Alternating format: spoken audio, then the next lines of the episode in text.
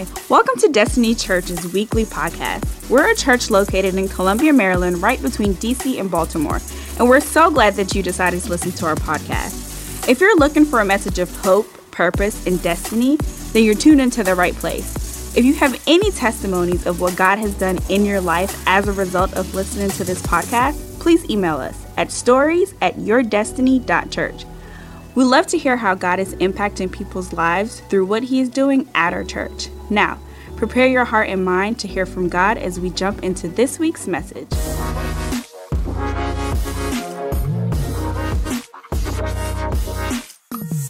So, verse 27 it says this Then they told him and said, We want, went to the land where you sent us.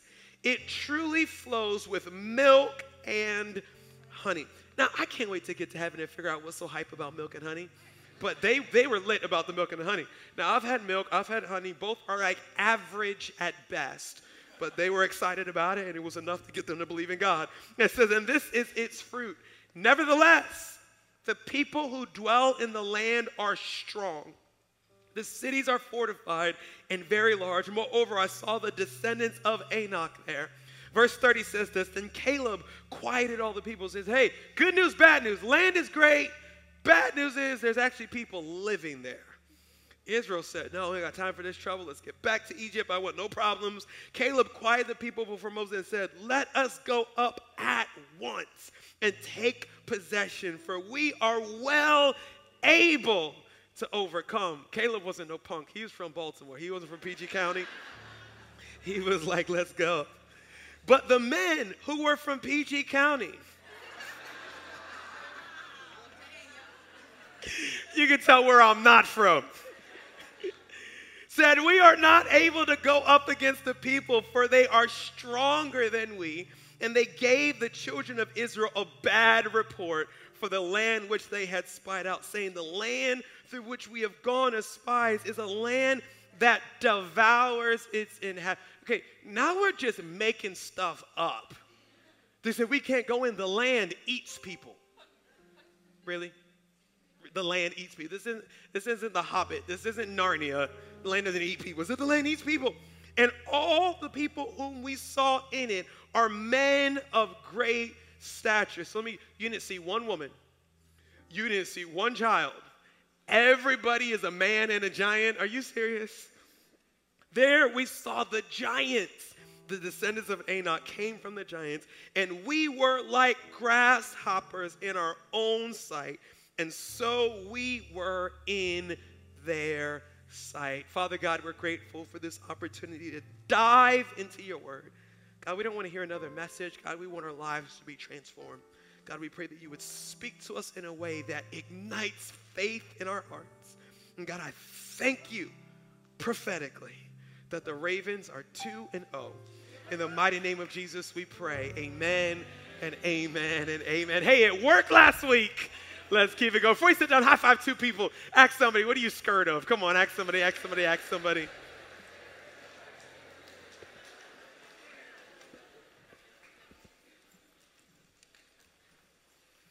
I was uh, driving home uh, from work, uh, from church, from work, from work and church, because I work at church. I was driving home. It's probably about two weeks ago. And it was one of those days where I got there early and I was planning on leaving at a reasonable time. And the reasonable time that I was planning on leaving was about two hours past when I actually left. And I actually had a meeting at the church that night. So I was like, here's what I'm going to do go on real quickly. I only live 18 minutes away from the church. Now, you may ask, how do you know if you live exactly 18 minutes away from the church? Well, when you're late sometimes, you have to know exactly how far. So, actually, it's 18 minutes if I catch every red light. If I catch the green, I could do it in 1433. Don't ask me how I know that either, but just trust me on that one. But I'm like, I'm 18 minutes away from church. I'm gonna run home real quickly, hug the kids, grab some dinner, put my feet up for an hour, and then I'll be right back at the church for that meeting. That's kind of like it was. You may not know this, but staff was putting in 40, 50, not 40, but like 50, 60, 70 hour weeks to get ready for Welcome Home Sunday. There were volunteers who were here 15 to 20 hours a week preparing an environment for you. Can you guys thank them? Can you honor them for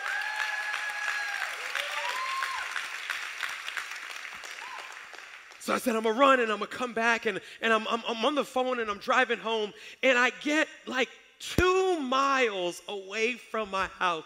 I'm almost there. Somebody say he's almost there.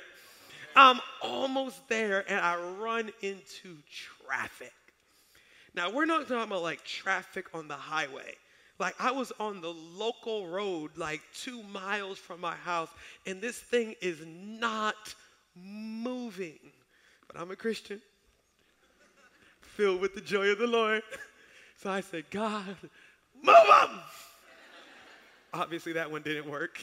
And for the next 30 minutes, I inch forward. I could have walked home parked my car on the side of the road and walked home and got there faster than I'm inching forward. I'm just like, what in the world is going on? I finally get to where the traffic was being formed and I see an officer that is in the middle of the road. They have blocked off the entire road to my house. Like I was so close, I could have picked up a rock and hit my house. I was that close. Y'all said I was going to hit the officer. No, hit the. Y'all need Jesus. I was that close to my house, and I'm just like, ugh. So I turn around. It takes me 30 minutes to reroute all the way to come into my neighborhood from the other side. Literally walked in the house, hug, kiss, walked right back out the house at the head, right back to my meeting. And as I'm heading out, I noticed something. That the street that was blocked off, I don't know if a tree had fallen or whatever it may be, that there were actually houses on the other side of the area that was blocked off, that there was no way to get to those houses unless you went through the hazard. And I realized that the officers were allowing people who lived in that area to go through the hazard because they had a destination on the other side. So you talk about the frustration of sitting in traffic for half hour and then driving half hour to reroute all the way around, only to find out I actually didn't have to go that 30 minutes. All I needed to say was, hey, excuse me, I live over there. And the hazards that were for somebody else would have been removed for me to get to my destination. One of the things that I've noticed is that Satan will always place major fears in front of the destination that God is calling you to. Because he knows I may not necessarily be able to take from you what God has for you. But if I can scare you away from it, I can keep you from walking into all that God has for you in this passage that we were reading, God came to the children of Israel. Over 400 years they were in slavery in Egypt. And he said, I'm going to deliver you. I'm going to send Moses to bring you out. And he brought the 10 plagues. And if you've ever seen the movie or read the story, you know they come up on the Red Sea and they part the Red Sea and they walk through on dry ground. And then after they get through, the Bible says that the Egyptians tried to follow them through the Red Sea and the water crashed over them. By the way, that's a prophetic picture of baptism.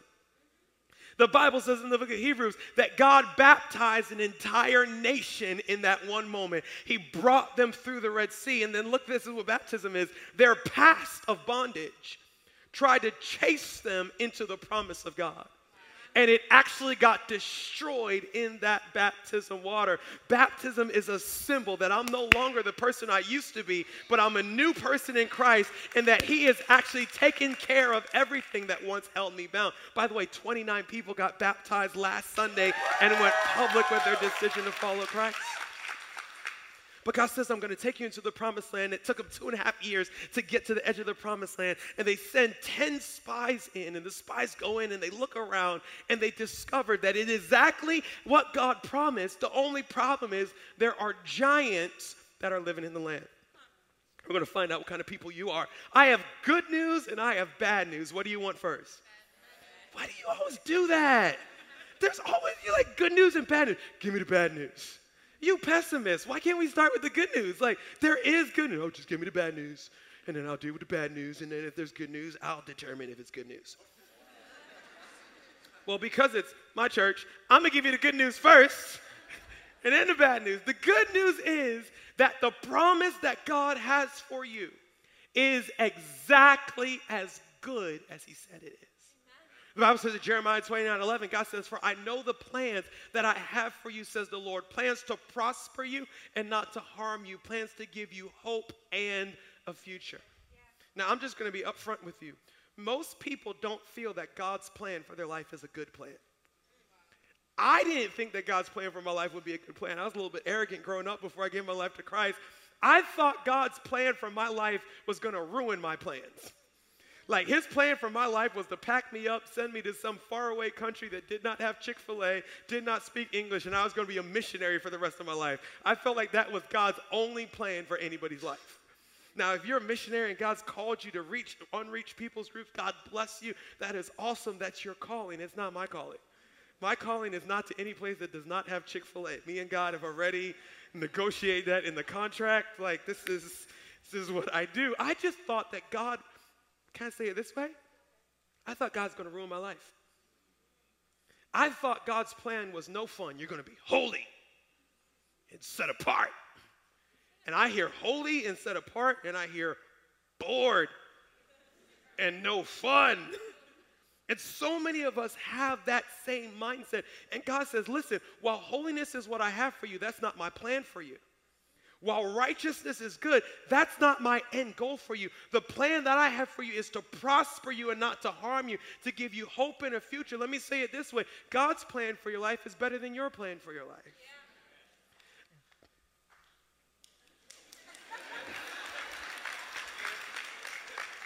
That's one of those you have to sneeze, but the sneeze isn't right there. Amen. no, no, no, no. The plan that God has for you brings more influence in your life than your plan ever could.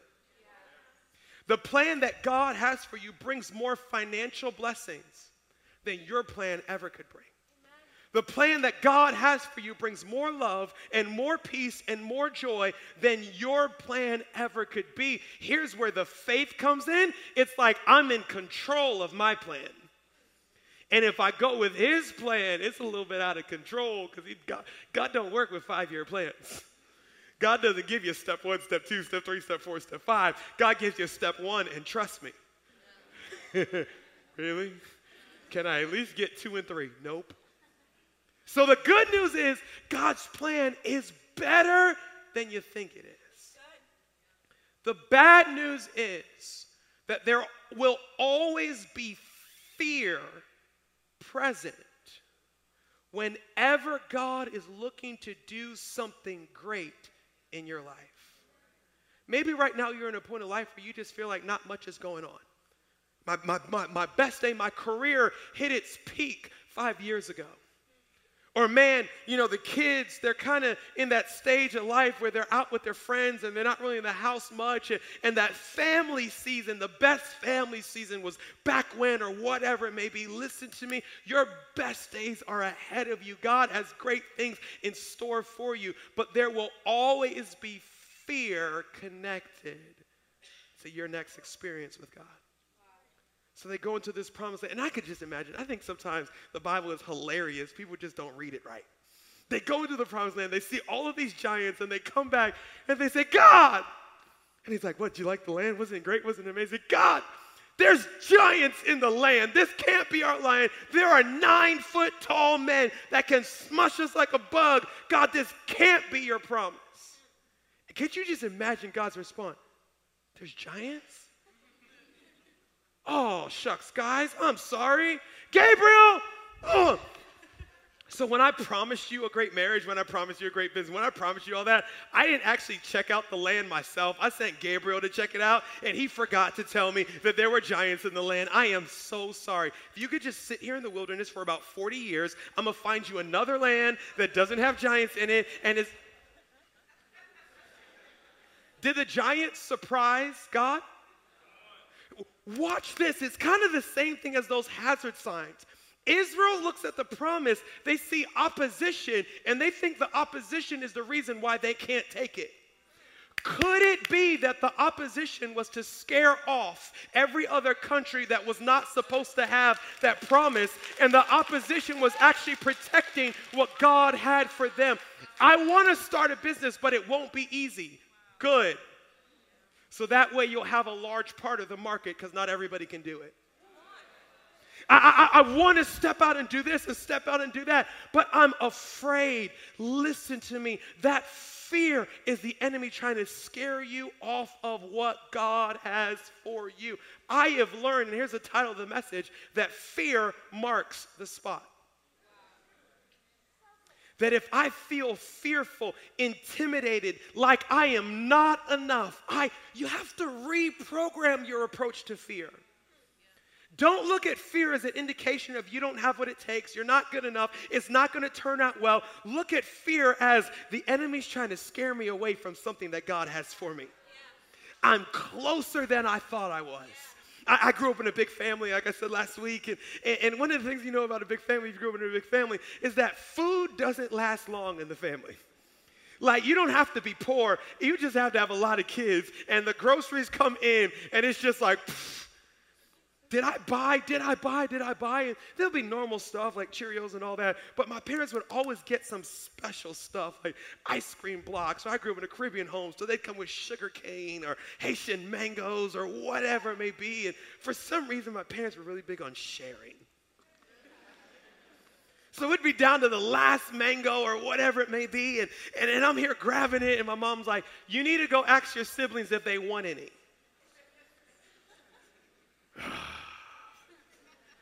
So I'd go like, hey, you guys want any? what did you say? I said, hey, you guys want any of the mangoes? You could tell I'm addicted to mangoes. and they're like, are they any good? Now, you got, you got to see with the eyes of faith. Picture I have a Haitian mango in my hand right now. You've never had a Haitian mango, you just haven't lived. And it is the perfect golden hue the little brown freckles that let you know it is perfectly ripe. And you could inhale sugar and it wouldn't be sweeter than what is waiting for you on the other side of the skin. Grab a knife? No. You don't need a knife for a mango. God has given you 26 knives in your mouth. Just I'm talking perfection. And they're yelling from downstairs, Is it any good? I don't think so. Last one I ate was rotten. I think it's a little dried up. Mangoes don't get dried up, I see some mold on it. Oh, I think something's growing on it. Now, if I had just said, oh, it's not that good, my siblings would be like, oh, go ahead, I don't want any. But because I kept on going on, it's dry and it's moldy and there's a tarantula growing out of it, I overplayed my hand. And they're like, oh, he's lying. Yeah, we definitely want some. We're coming. Well, because they figured out I was trying to deter them so that I can keep something good to myself. Stop looking at fear as an indication that you don't have what it takes or it's the wrong timing or whatever, and start looking at fear as the punk devil is trying to get you away from what God has promised you. Can, can I just tell you how it is for me? Sometimes I'm oblivious to the fact that God wants to do something great in my life. I just know for some reason I feel afraid and intimidated and a little paranoid that something is about to go wrong. When you feel that, don't get scared, get excited. Yeah, yeah. Because you're close to a breakthrough that you didn't even realize you were, but the enemy is trying to scare you off. So I want to do just three things, three thoughts of how to keep fear from making your decisions for you. Don't make decisions in life based on whether fear or presence. So the first thing is this don't let fear stop you. Fear shouldn't stop you. Can I say something revolutionary? Stop making decisions based on how you feel. Boy, that will set some people free in this room. Here's why feelings lie. You ever been mad at somebody because you heard that they said this about something that you care about and you're just mad? You're mad and immature because you didn't actually go talk to them. So you're just going to fester and be bitter. And I just can't believe my cousin said, that, I mean, my kids don't have big heads. They have normal sized head for a 19 year old. or whatever it may be. And then sometime down the road, you find out that they never actually said anything. Your emotions are built up over something that was not true. Don't make decisions based on how you feel. And if you feel afraid, cool, but don't let that make your decision. We, we have this idea or this misnomer that there's certain people, the greats, that don't experience fear. Whether it's something menial like sports, we all know, especially when it comes to basketball, when there's like the game winning shot, there's certain people that you want to have the ball, whatever your team is, and then there's certain people, J.R. Smith, that you do not want to have the ball. They're, I will never forgive him. I know forgiveness is a Christian thing, but us Cleveland fans, we, uh, we can't let that one go. But literally, you're just like, I need this person, and whatever your team is, you know who that person is. And we say things like, they have ice in their veins, they don't feel pressure. I want them taking the shot. Or it may be things bigger, like the, the, the, owner of a business, and it's one of those seasons in the economy and the market where they have to make a major decision. You ever looked at a decision somebody else have to make and just thank God you're not them?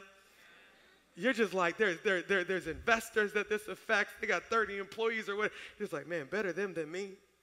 Or maybe even something like a president in the time of war that they have to make a decision that actually affects people's lives. And we just have this mindset as we look throughout history of these great leaders that they, they didn't face fear. They didn't feel fear. They were brave. They were courageous. Look what the Bible says. This is Joshua chapter 1, verse 9. And this is God talking to a man by the name of Joshua.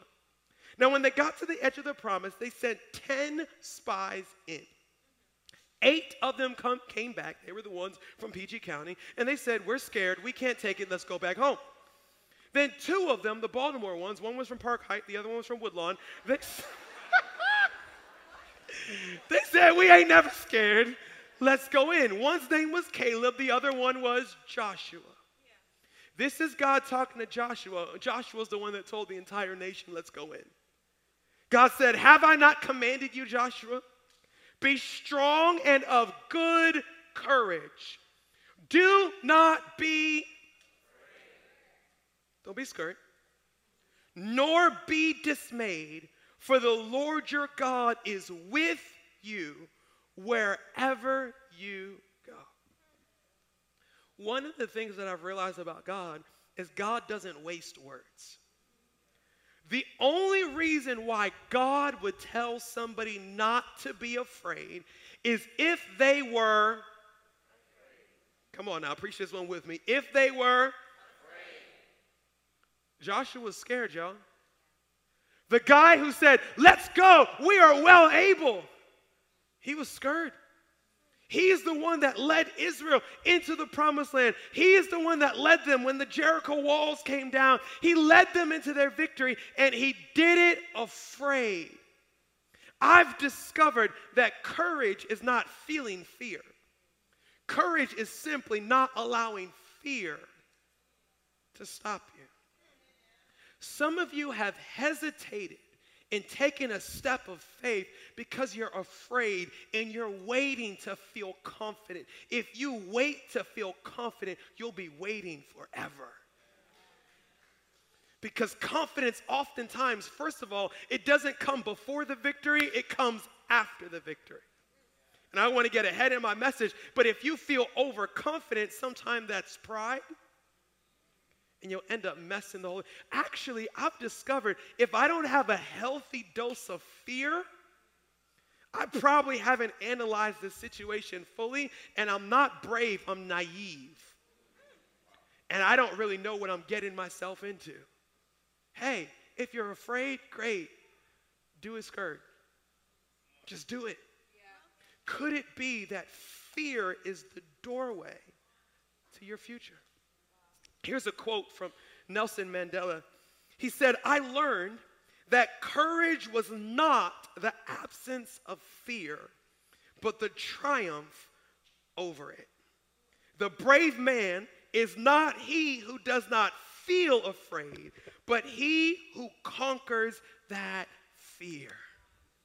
Don't worry about, hey, I don't feel like I have what it takes. Just do it.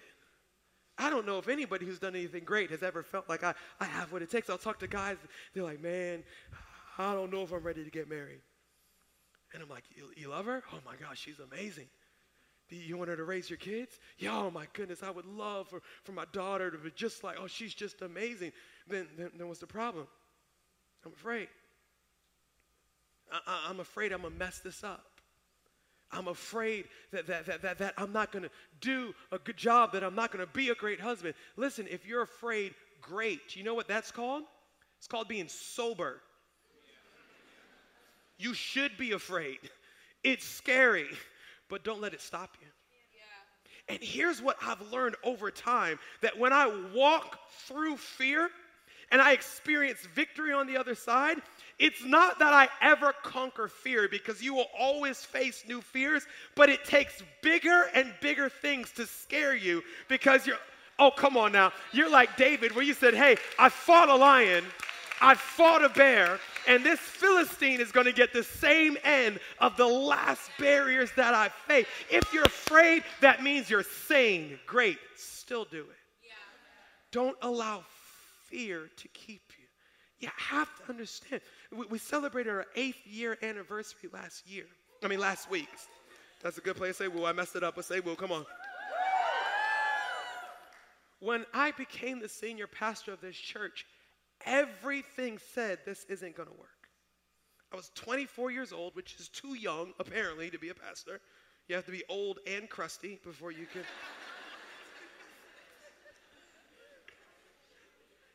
I was single.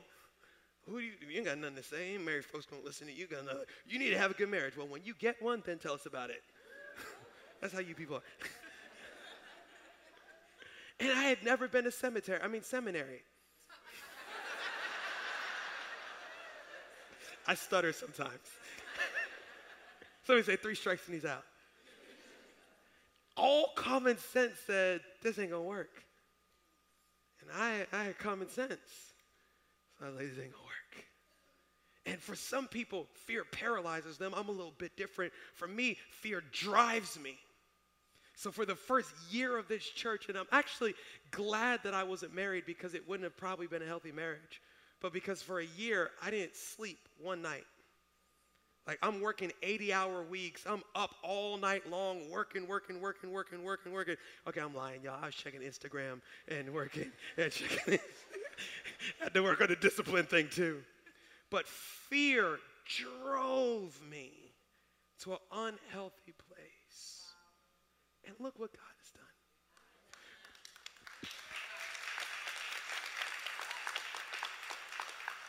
Somebody asked if you could do it again, what would you do differently? I would have slept. and I would have confidence in the one who called me. And even though I don't feel ready, if he called me, I must be. So let's, because here's what happened God, God has done something great through the church. But if I were honest, I, I've missed seasons of joy and celebrating all that he's done because it's been stolen by paranoia. And if I could just face the fact that God, this is you, this isn't me. So God, I trust you. Second thing is this, write this down. Fear, fear shouldn't rush you. Fear shouldn't block you, but fear also shouldn't rush you. There's this thing called the fear of missing out where you're not afraid that you don't have what it takes, you're afraid that somebody else is going to take it. Or you're afraid that if you don't jump out right now and do it, that you're going to miss that opportunity. And here's what it does that fear drives you to make rash decisions. So God comes to Israel and he said, I told you that land is yours, did I not? And they said, Yeah, but there's giants there. He says, Cool, that's fine. You'll never go in. You're going to die in the wilderness and then your children are going to take the promise that I have for you. I have two children, a three year old and a one year old, Zoe and Roman. I speak the promises of God over their life every day. God has a plan and a purpose and a destiny for their life. I want God to do great things for them, but hear me. I don't want them to get the destiny that was belonging to me. I want them to get their own destiny. I, I do not want God to say, Stephen, I wanted to do great things through your life, but because you were so afraid, I'll leave it for Zoe and I'll leave it for Roman. No, give them their own promise. God, I want all that you have for me. But because they listen to fear instead of listening to God, God says, That's fine. I'll put you on. Boy, you, you should, probably shouldn't this sometimes, but uh, you know God puts people on the bench, right? Like God wants to use you. Yeah, but God, I'm, I stutter. God, I'm not that holy. I've only been a Christian for two weeks. God, I, God, I, God, I, God, I. And do you know if you give him enough reasons not to use you, at some point he's going to say, okay. I want to use you, but if you're more convinced of your weakness than I am of your strength, so he said, Israel, fine, you're not going in. And look what happened when they found out it was now or never. They said, "Okay, God, we're joking. We're going. Let's go. Let's go." And they were like, "Let's go." God said, "No, no, no. It's too late. You're not going in." And look what they did. They went in without him. They rushed it. In Numbers chapter 14, verse 41, it says this But Moses said, Why do you disobey the Lord's command? It won't succeed. Don't go up, for the Lord isn't with you. Don't be struck down before your enemies the Amalekites and the Canaanites will be there in front of you, and you will fall by the sword because you turn away from the Lord, and the Lord is no longer with you. Yet they can I can I preach for a second? Yet they recklessly started that business. They recklessly bought that house. They recklessly jumped into that relationship. They recklessly stepped out and launched that ministry. They, they were so afraid of never getting it that they recklessly ascended towards the top of the mountains, even though Moses and the Lord's chest containing the covenant didn't depart from the camp. Then the Amalekites, the Canaanites who lived in those mountains, descended, struck them down, beat them all the way to Hormah. All right, I'm stepping out in faith. No! If God's not going with you, don't go. And here's what you have to understand about your enemy that if he can't stop you, he'll rush you. Because if I can't keep you from having the marriage that God has for you, oh, I'm always getting in trouble. I'll rush you into a marriage before you have the character and the humility to sustain it. Because the only thing worse than not getting something is getting it too soon. And what could have been a blessing in the right season actually ends up being a curse because you're rushed into it. Huh? Huh? If you're in here and you're a car salesman, I pray the blessings of God over your business. If you could hook me up, I'd appreciate that. See me after. However, for crooked car salesmen, it's fear that they use. No, no, no, no. Don't go home and think about this. Like, if you go home, this car will not be here tomorrow. You need to buy it now, now, now, now, now. I get it. The interest rate is 49%, but that's okay. You can grow into it. Matter of fact, we'll give you the first three years of payments free. Why? Because you'll be paying for it for the next 60 years of your life. It's this fear of you got to make a decision. You got to listen. Whenever you feel pressured into a decision, don't make it. Because there's a chance that it is. Here, here's what normally happens with me I normally know it's the right decision, it's the timing that I often have off. And the enemy will try to rush you into something before it's time. My, my mom, any people like to bake, cake baker, bakers, cookies, all that other kind of stuff? Come on now. You're very silent, so now I am fearful of eating your cookies. I actually, my mom baked and she taught me how to bake. And when we first got married, I told my wife, hey, can you get some ingredients? I want to make cookies. And she came home with one of those Nestle tube of pre-mixed cookies. I said, babe, what's that? I, I want to make cookies. She said, I know, here you go. I said, where's the flour? Where's the sugar and the Nestle chips? And she's like, you make cookies from scratch? And I said, I was homeschooled. Who does it? anyway, well, my mom used to bake. My grandma still bakes. She'll make coconut breads and cakes and all this other kind of stuff. And if you've ever had a cake, pineapple upside down cake or whatever it may be, you know that when it is baked long enough, it's amazing. But when you take it out of the oven too soon, when you rush it, it's actually disgusting. For you bakers, you know my mom, she, she used to get a toothpick and she would open the oven and she would stick a toothpick. Y'all, y'all know what I'm talking about. Y'all ready for Thanksgiving already, man. I feel the anointing. You, you'd prick that bread or that cake or whatever it may be. Now, you non bakers, like, why are you stabbing the cake? Cakes have feelings too. Don't stab cakes. She'd prick the cake and then she'd pull it out and she'd look at the toothpick to see if it was finished. Because what is amazing in the right season is disgusting when it's too fast. Can I preach for a second? The business that is amazing in the right season will steal your soul in the wrong season.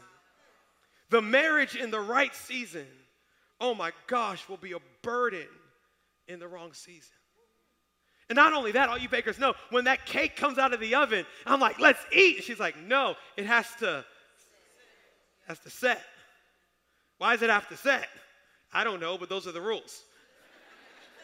Bring the cake out, it sits. I'm like, I thought this was in the oven for. No, it has to set. No, you, you like me. I'm just like, huh, okay. She turns around and I'll take the little pan and like, I got this, I got this, I got this. And I'll flip it over. And what happens? Half the cake comes out, the other half is sitting in the pan because it didn't Your destiny is only a blessing in the right season. If you wait too long, it's burnt. And if you take it out too soon, it crumbles. Ecclesiastes 3:1 says this, "For everything there is a season and a time for every matter under the sun." Come on, look at somebody next to you. Tell them, wait for it. Come on, they, they, they, they, they didn't want to hear for it. Look at the next person. Look at somebody else who got a little bit more faith. Hopefully, the person on your left has a little bit more faith. Look at them. Say, second option, wait for it.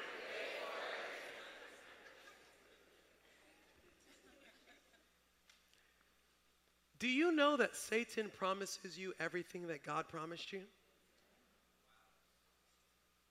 just faster than God will give it to you.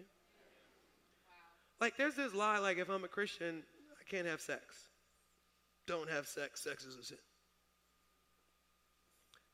I was going to say I'm having a lot of sex, but that would be very inappropriate, so I'm not going to say that. I just said that, didn't I?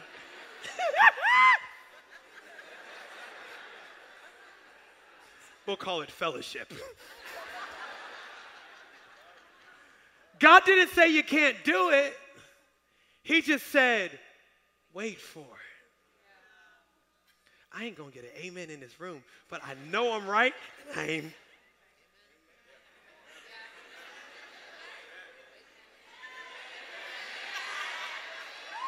Even if you don't mean it, just say amen. amen.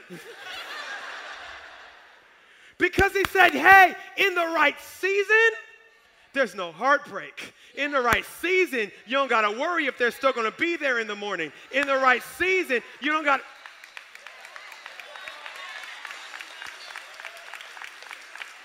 Come on, clap even if you don't want to. Yeah. Some of you are like, I hate this church. God, He didn't say you can't have it. He said, wait for the right season. So, how do I know the right season? Move at the pace of grace. Move at the pace of grace. This is a simple question, then I'm going to end here. How do I know when's the right timing? Here's how you know. If you weren't afraid, what would you do? How would you act if fear wasn't present? If you weren't afraid, would you hesitate or would you go ahead and do it? Or let me say it this way if you knew that you couldn't fail, what would you do? If you knew you couldn't fail, would you launch that business? Would you propose? Would you go ahead and have children? What if you knew you couldn't fail, would you do it now? Then do it. If you knew you couldn't fail, would you wait? You know, there's some things that in our gut, we don't want other people to tell us, but in our gut, we know this is not the right season. I'm rushing it, but I'm afraid that if I don't do it now, I'll never do it. If you knew that whenever you did it, you would be successful, would you do it now or no? I'd finish up my degree, I'd do this, I'd wait to get this, then wait. Don't let fear drive you. Can I tell you how almost every bad decision starts? Here's the, here's the thought process of a bad decision I'm afraid that. Those are the final last words before somebody makes a dumb decision. I'm afraid that. I know this person isn't the best for me, but if I break up, I'm afraid that. There's gonna be a lot of single people after this service. I know I need to pay off debt and probably build my income a little bit more, but now's a buyer market, and if I don't buy a house now, I'm afraid that. When 1 Timothy chapter 1, verse 7, I'll end here. The Bible says, God has not given us a spirit of fear. So if fear is driving you, it's not God's spirit that's leading you in that decision. And if it's not God's spirit leading you, then whose spirit is it? I don't know, but I don't mess with any other spirits except for God's spirit. And if it ain't Him, I don't want it. So if fear is driving me, it's not God. What should drive me? God says, I haven't given you a spirit of fear, but of power, love, and a sound mind. When do I know it's the right decision? When I'm relying on God's power. If my focus is I don't have enough, I'm focused on myself. If I'm focused on I have what it takes, I'm still focused on myself. If I'm focused on God, are you with me? He says, His strength is made perfect in my weakness. Is love there? This is getting real practical. The decision you're trying to make, does it benefit anybody other than you? If it doesn't benefit anybody other than you, it's not God. Because God says, I've given you a spirit of power and love. And then a sound mind. Have you thought through all the worst case scenarios? Like, there are giants, still go, but you're going to have to kill them. So you not that it's not God, but you need to have an understanding of what you're getting yourself into so that you can have a sober judgment and actually have a strategy for maximizing all that God has called you to. Do you want to get married? Is this the right person? Are you scared? Yes, still do it, but go to marriage counseling.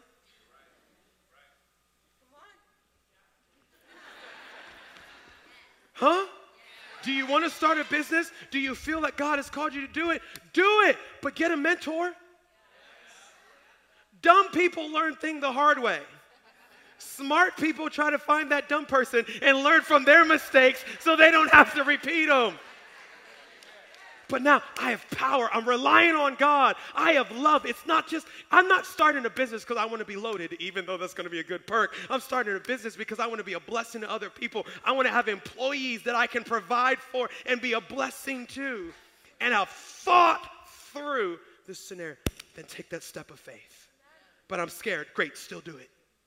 Because fear shouldn't stop you, fear should just alert you that you are on the verge of something great that God has for you. Let's pray. Father God, we're grateful. God, we're thankful. that as you said to Joshua, you're saying to us, be strong and courageous, for you are with us. God, I pray for that person in the room right now that thinks that they're too far gone, they've made too many mistakes, they've sinned too much. God, that you would let them know that you're still with them, that you haven't abandoned them, you haven't rejected them, and you still have a plan and a purpose for their life. Just where you are with your eyes closed and your head bowed, if you could pray this prayer with me, say, Holy Spirit, what are you saying to me? And just give God a moment to make this time and this message personal to you. Maybe you're in here and, like me, you had the fear that God was going to ruin your life. That being a Christian, surrender to God, means there's no joy, there's no fun, there's, there's no life. Nothing could be further from the truth. God is saying, No, I have greater plans for you than you can have for you. I have greater fun and greater joy and greater purpose than you could have for yourself. But you're going to have to make a decision. Are you going to let that fear control you? Or are you going to take a step of faith in the midst of that fear? Maybe you're in here and you say, Pastor, that's me. I'm ready to surrender. I'm ready to take that step of faith. I'm ready to give God a chance. If that's you right where you're sitting, you don't have to come up front or stand up. Right where you're sitting, you can make that decision. Can you pray this prayer with me? Whether you're watching online or those that are sitting in this room, pray this. Say, Lord Jesus, I'm taking a step of faith. Today, I surrender. I give you my life. Thank you for dying on the cross so that I can have a fresh start. Be my Lord and my Savior and use me for your glory. In Jesus' name, amen and amen and amen. Come on, church, can you celebrate for every single person that just made the greatest decision? Thanks again for tuning into this week's message. If you want to learn more about our church, check us out at www.yourdestiny.church. Meet our leadership team, find a way to connect with our church, and partner with us through giving. You can also connect with us on social media by visiting our Facebook, Twitter, and Instagram pages. Tune in next week for another message from our pastor, Stephen Chandler.